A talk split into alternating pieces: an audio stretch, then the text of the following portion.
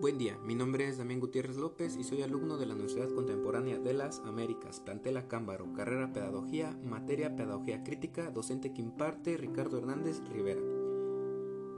Hoy hablaremos de la teoría y resistencia de la pedagogía. Se ubica dentro del contexto actual sugerido como a la propuesta teórica de un crítico cultural norteamericano llamado Henry, el cual se aboca al plano de la pedagogía crítica, los estudios culturales y la enseñanza superior. Esta teoría de la resistencia es un recurso teórico e ideológico que ofrece las herramientas necesarias para analizar la relación existente entre la dualidad escuela-sociedad, como impulso teórico que permite comprender las formas bajo las escuelas los grupos subordinados experimentan o enfrentan el fracaso educativo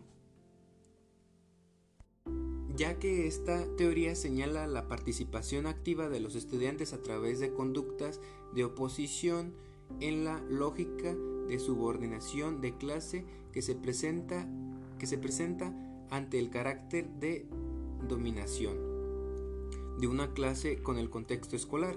Señala la importancia de estudiar a las instituciones educativas como sitios sociales que contienen niveles determinados de especialidad única lo cual implica que son sitios sociales que no reflejan la totalidad de la sociedad, pero que se poseen una relación particular con esta, ya que la parte pedagógica es aquella que involucra a los docentes en la concentración y la lucha contra del carácter tradicionalista y reproductivo de las instituciones educativas del sistema, principalmente en aquellas en donde la ideología dominante se perpetúa y justifica.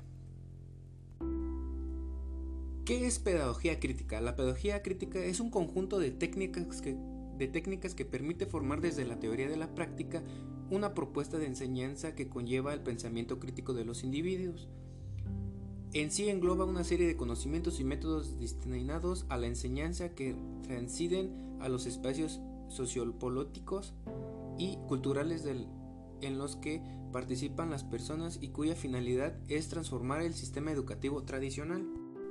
Por ello, esta pedagogía se concibe desde la idea de que el proceso de aprendizaje forma parte de la acción de la transformación social del individuo. La pedagogía crítica busca desarrollar los pensamientos críticos de los estudiantes desde una postura ética y política para analizar las estructuras sociales y de esta manera plantearse diversas interrogantes y, propiciar como, cómo o o como o individuo su reconocimiento y participación dentro de una sociedad.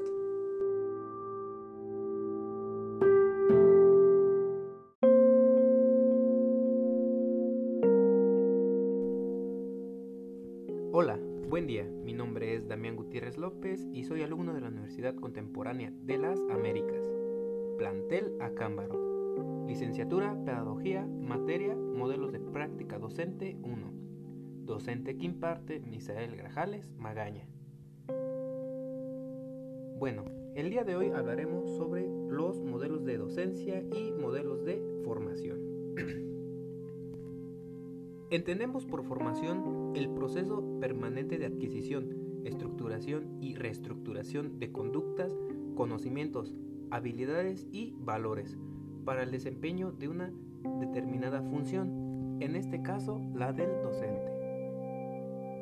Tradicionalmente se otorgó el monopolio de la misma a la formación inicial, pero la modelación de las prácticas y del pensamiento, así como la instrumentación de estrategias de acción técnico-profesionales, operan desde la trayectoria escolar del futuro docente, ya que a través del tránsito por diversos niveles educativos, el sujeto interioriza modelos de aprendizaje y rutinas escolares que actualizan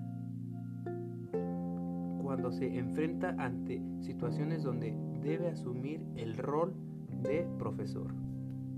Bueno, a continuación hablaremos sobre los modelos de docencia que vienen siendo los siguientes. Normalizadora disciplinadora. Tradicional academista, enfoque pragmático artesanal, enfoque técnico academista, personalista o humanista, hermenéutico o reflexivo. Cada una de estas tradiciones conlleva sus propias visiones de la tarea docente y define su concepción acerca de la formación. normalizadora disciplinadora. Pone en el acento del modelamiento de la persona del maestro con el objetivo de su normalización. La normalización como sinónimo de lo correcto, por no decir lo sano. Tradicional academista. La formación pedagógica es débil, superficial y innecesaria, y aún obstaculiza la formación de los docentes. En sí, dar prioridad a los contenidos en, única, en la única forma de luchar contra la farsa de la enseñanza. Enfoque pragmático artesanal. Concibe a la enseñanza como una actividad artesanal, ya que se aprende acerca a ser docente enseñando. Personalista o humanista.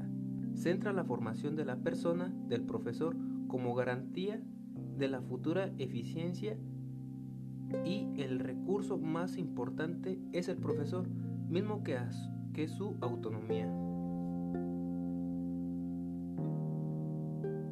Hermenéutico reflexivo.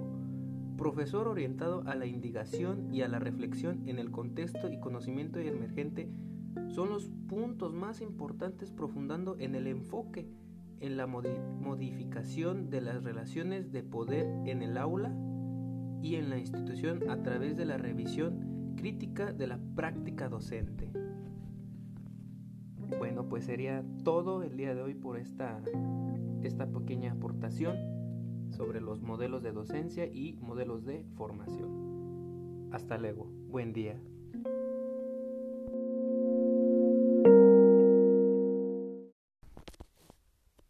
La Universidad Contemporánea de las Américas promueve un formato digital con la finalidad de que esté al alcance de toda la sociedad, difundiendo también que la puedan solicitar la edición quincenal a través de las siguientes aplicaciones, WhatsApp o Telegram. En el área de la difusión escolar, así como también extender una cordial invitación a todo el personal de la institución educativa.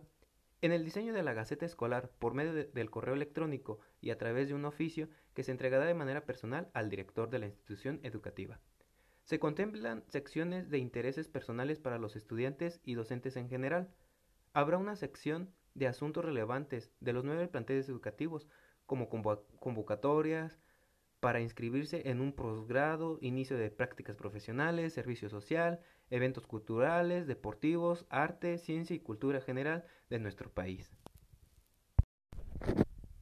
El objetivo o la meta es la creación de la Gaceta Oficial de la UNICLA en este cuatrimestre de manera objetiva y clara, para que su primera publicación sea el primer día de clases del cuatrimestre de mayo-agosto y así posicionarla como un medio de comunicación efectivo, viable, fiable para la comunicación educativa en general.